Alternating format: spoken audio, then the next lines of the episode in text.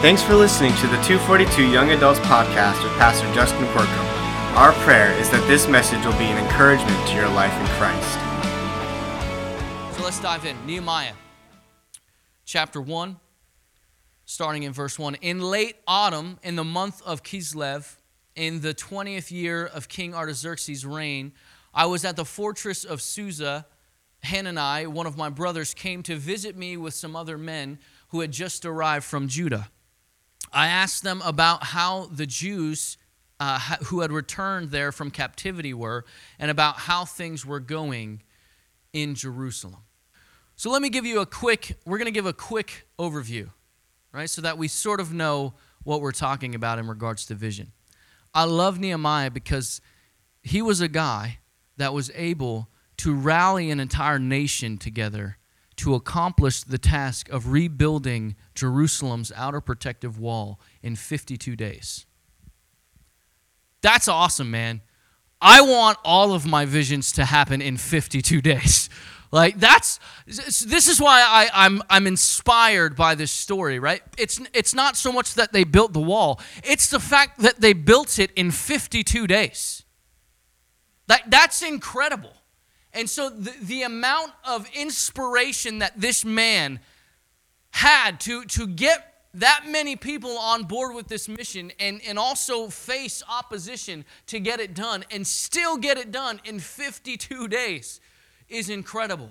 So this is this is the example that we're speaking about. You know, the the desire, that finished product, right? The the the vision, the desired outcome was a wall that was to be built that surrounded the city of Jerusalem. So that's we got to keep that keep that in mind, right? This is the vision, and so we're going to be speaking to that um, for the next few weeks. So in this passage of scripture, two things, not three, just two. Two things. It's not. Some people say it's not anointed unless there's three. We'll see. Two things. The first thing that I see here is a passion for people. When, when Nehemiah, think about this that Nehemiah is exiled, he's in Babylon, and he gets to hear from his brother. They come and they visit, and the first thing that he asks is, How are the Jews who returned from captivity? How are they doing? His heart was set on his people. Like his, his heart was set on people. And, and this is the thing that I think we overlook a lot when it comes to vision right? Because oftentimes, what is vision in our lives? When we talk about having a vision in our life, we talk about achieving something great, achieving something that's, you know, extraordinary. It's beyond our imagination. We wanted big dreams. You know, th- this is the type of thing that we talk about when we're talking about vision. And what we miss is that vision will be completely unfulfilling if there's not a passion for people.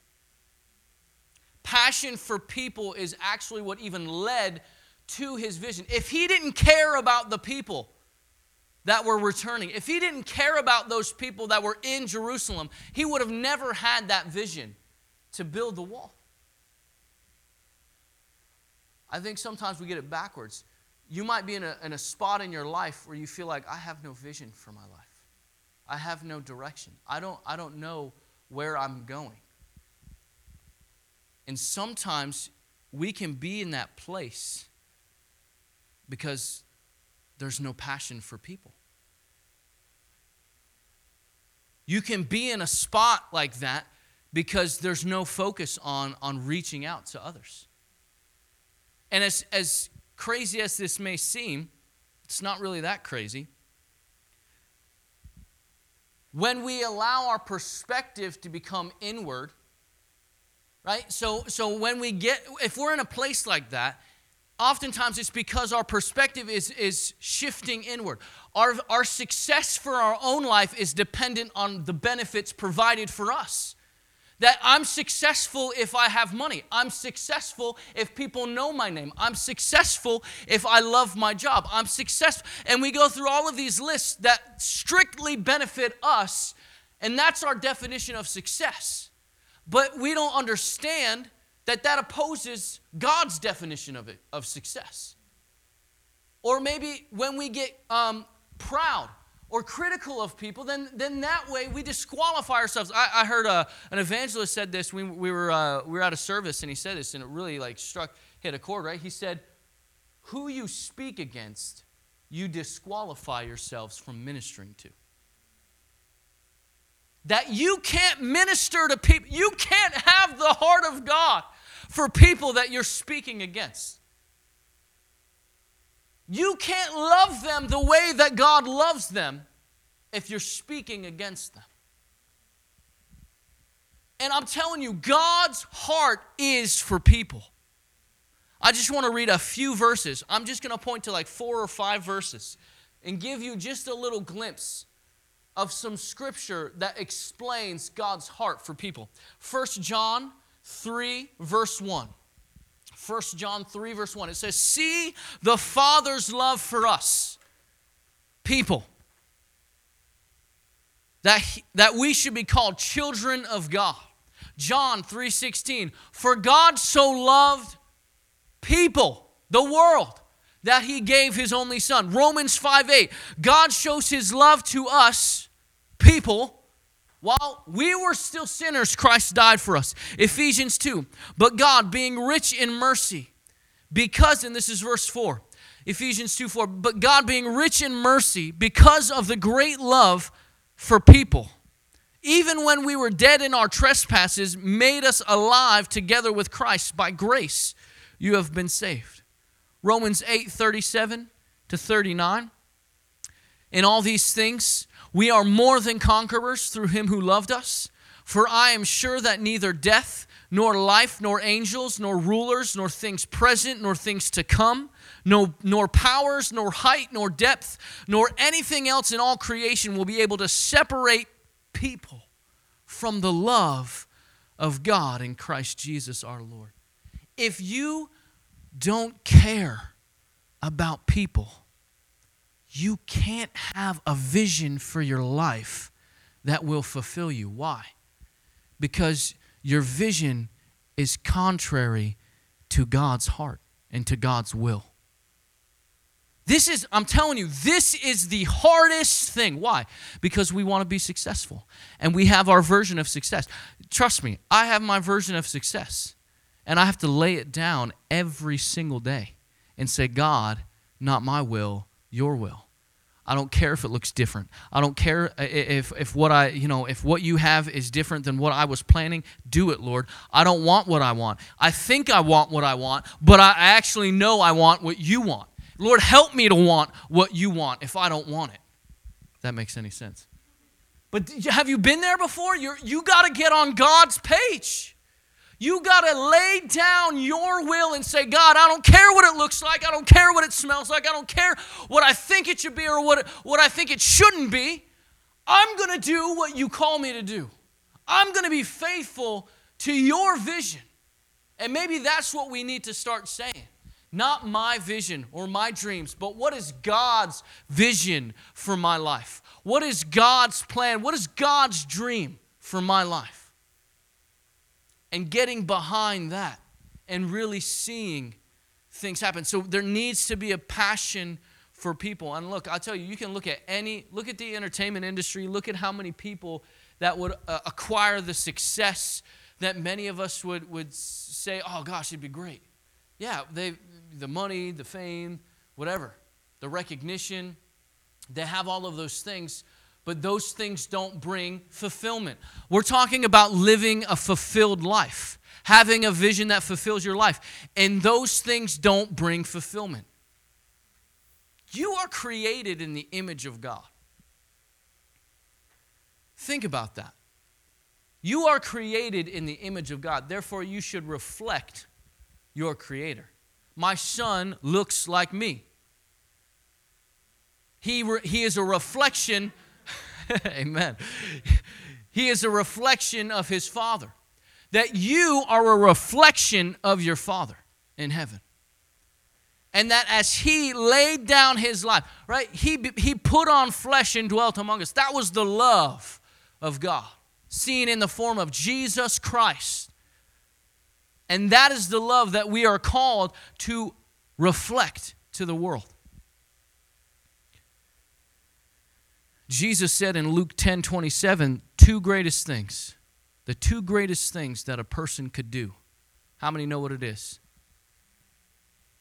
Love your neighbor as yourself and love the Lord your God with all your heart, with all your soul, with all your mind, with all your strength.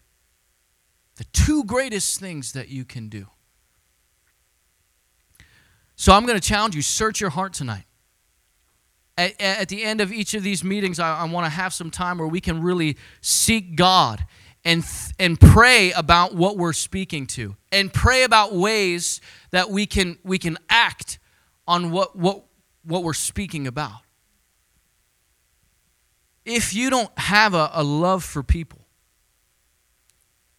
right? If you've been, if you're in a spot where things just, it's just, look, it's, it's not unnormal. I don't even know if that's a word. Unnatural. Abnormal. Thank you. It's really easy to get focused on your stuff. It's really easy to get focused on what's happening in your life. It takes intentionality to stay focused and to stay in a place of sensitivity and love towards people. But that's the heart of Jesus. Pastor talked about it a few weeks ago that you can see the picture of Jesus on the cross. And though the world was set against him, though he was whipped and mocked and beaten, that he would look out on those who, who did those very things to him and say, Father, forgive them. That Jesus loves in a way that we don't understand, and to, to get ourselves to a place where we, we can love and see people the way that Jesus sees them. So if you don't if you're not in that place, God can get you to that place.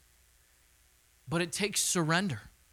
You know, we don't get to that place on accident. There's things that lead us to a place where we, we aren't putting others like before ourselves.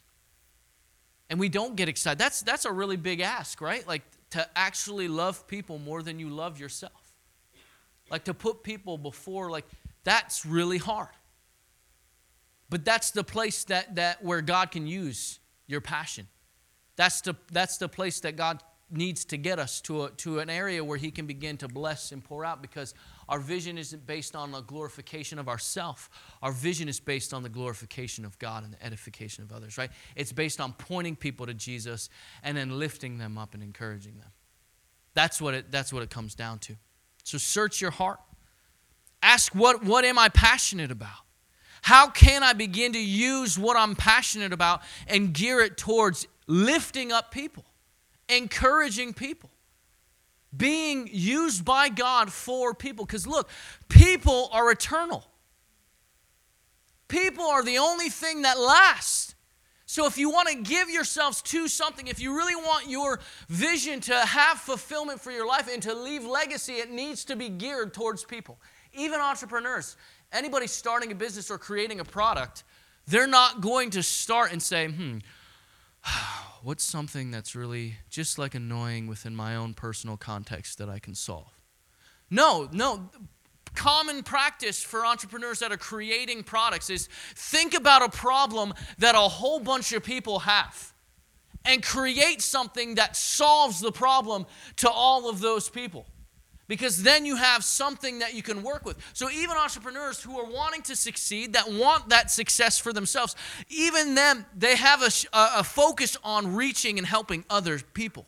And you see how that God blesses that. And that by itself is fulfilling when you can use something that God's put in you for the sake of another person. So, you, you need a passion for people. And secondly, you need a passion for God's presence.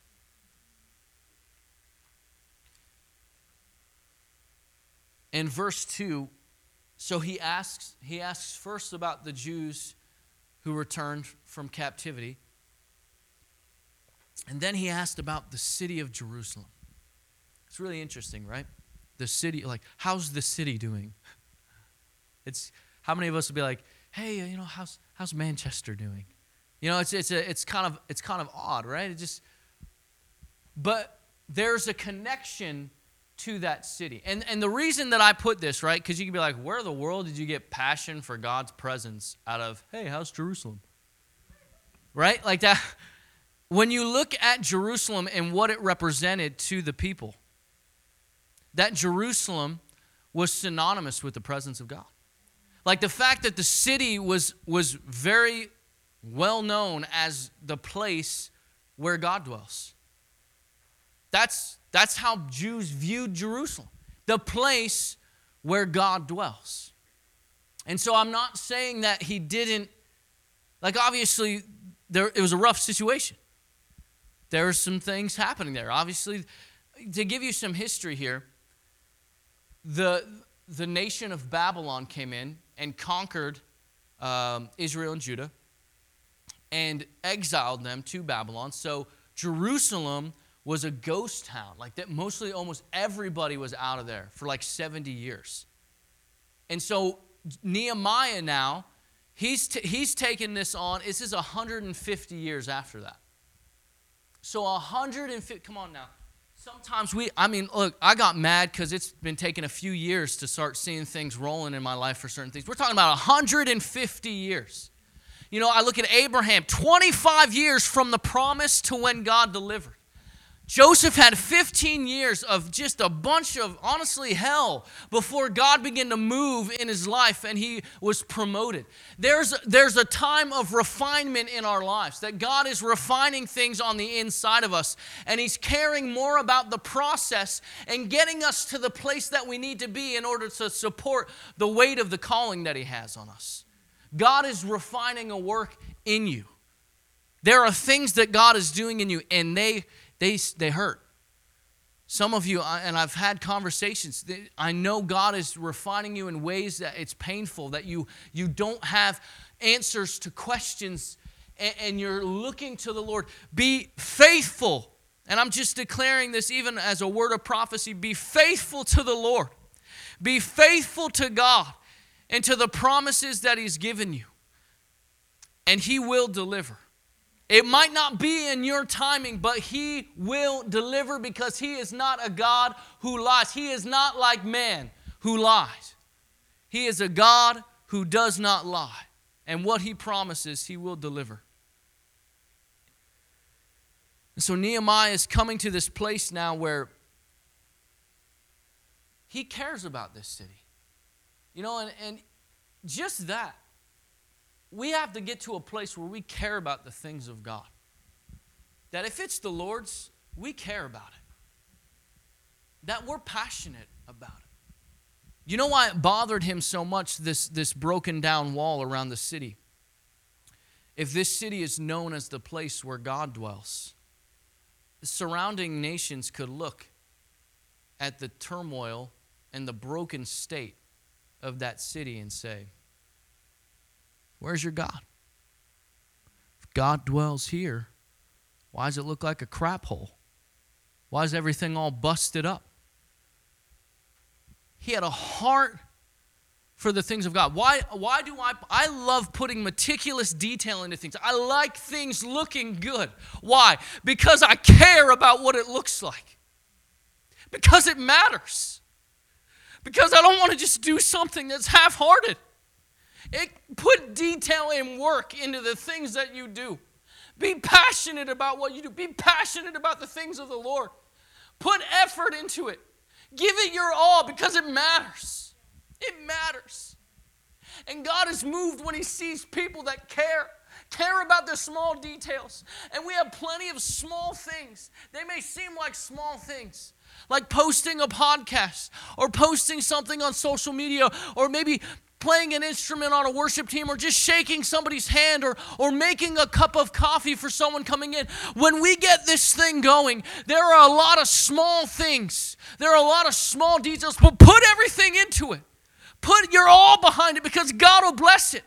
You have no idea who could walk through the doors of this church one day and they come and they get a cup of coffee because they don't know what else to do when they just walked in for the first time. And they're met by somebody who loves them, somebody who asks them questions about their week, somebody who introduces themselves with a smile and says, Hey, nice to meet you. And how that could go so far. I mean, I'll be honest, can I call you out just for a second, Sarah? I mean, look, Sarah came like a year or so ago because I think Alex just invited her to come.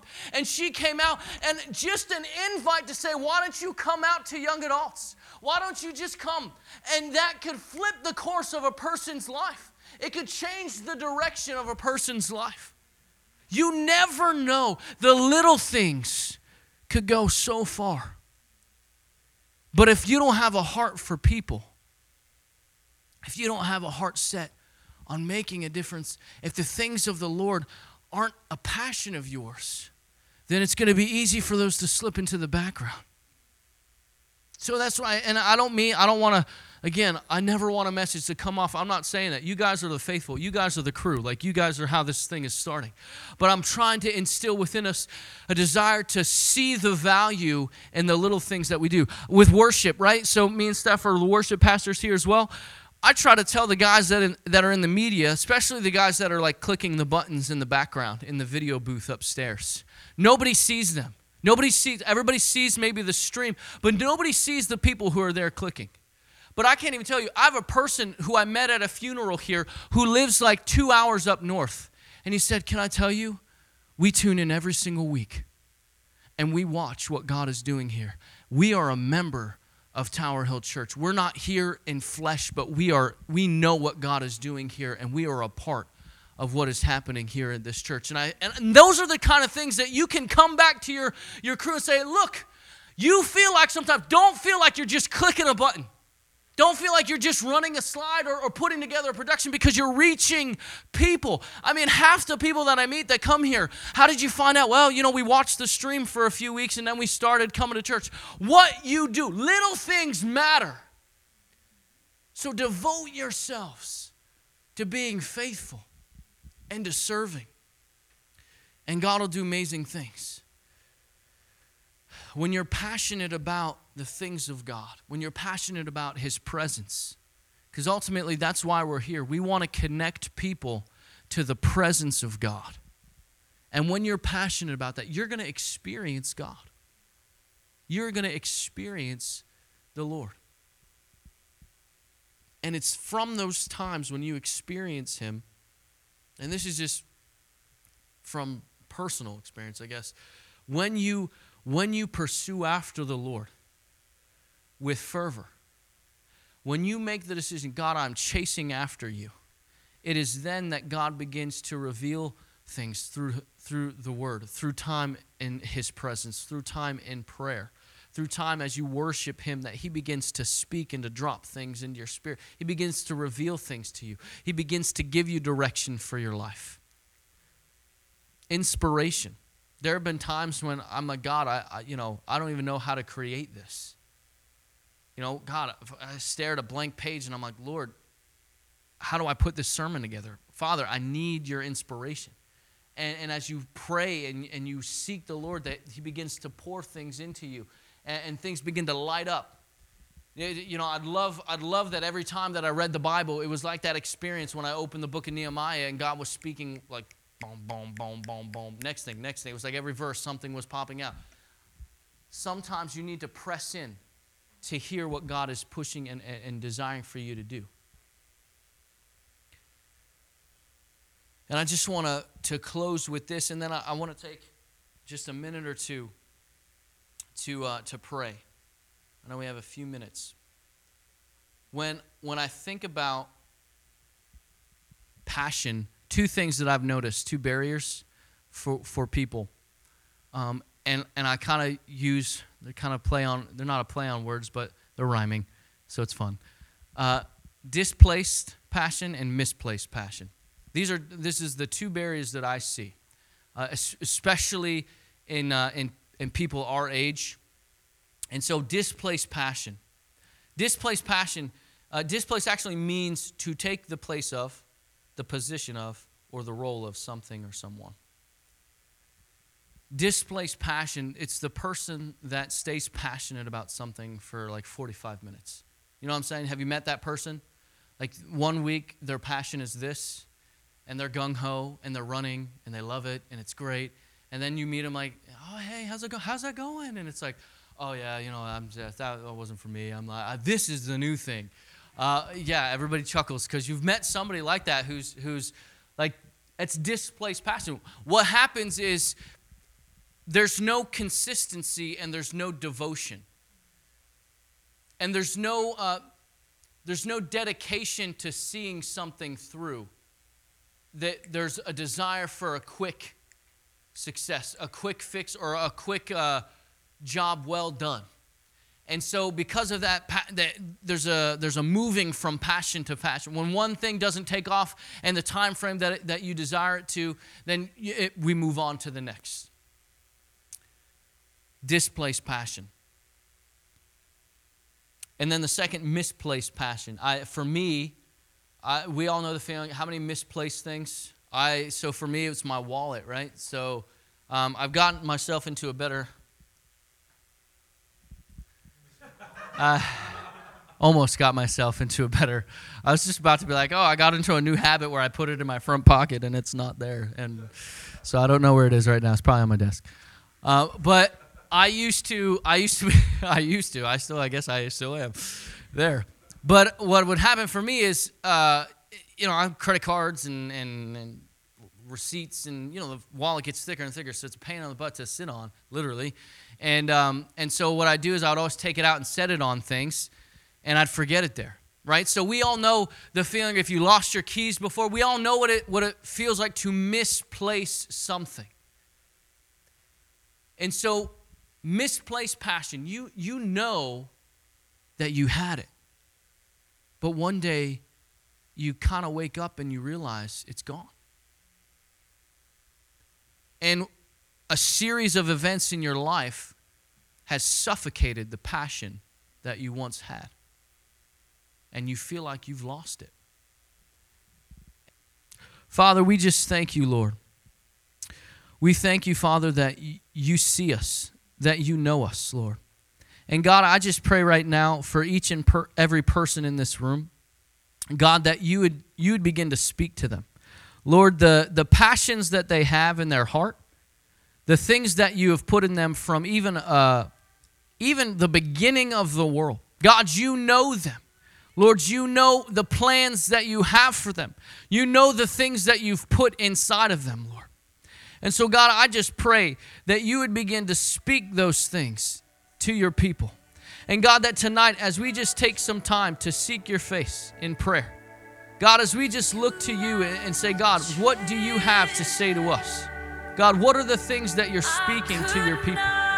God, that you would just do a mighty work. Lord, I pray that they would come to a place where they're passionate about people. Lord, if there's any person in this room that, that is in a place that their focus isn't on lifting others up, it, it isn't on reaching those who do not know you, it isn't on loving the lost and loving their fellow believer, God, I pray that you would instill within us a heart for people. Because any vision or, or desire we have is going to leave us unfulfilled if that passion isn't there. So, God, speak to us tonight.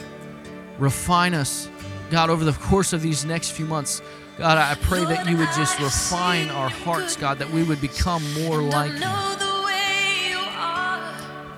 Father, I pray for those that need to grow in a, a, a desire for your presence. And you know what? I actually just feel this in my heart right now. If you feel like you would even just want to make a declaration to the Lord tonight, God, I know that I haven't been pursuing your cost with passion. That I've been doing things my way. I've been doing things the way that are that is according to my knowledge or my understanding, and that I want to surrender everything to you and to do things for you with passion. I don't want to be hesitant about doing your will. And that's what I feel in my spirit. There are those here that are hesitant to do the things that God has called for them to do. And they know that, that there's passion there, God, that, there, that there's passion deep within them, but there's fear of surrendering to that. Fear of surrendering to the Lord and walking in it. So if, if that's anybody that you would say, I want to give myself to the Lord tonight, not in a salvation way, but in a way of saying, God, I'm committing, I'm devoting myself to obedience. I'm devoting myself to getting behind what you're doing. And you would want to say that tonight. Could you just raise your hand? I devote myself to what you're doing in my life. Not my way, but your way, God.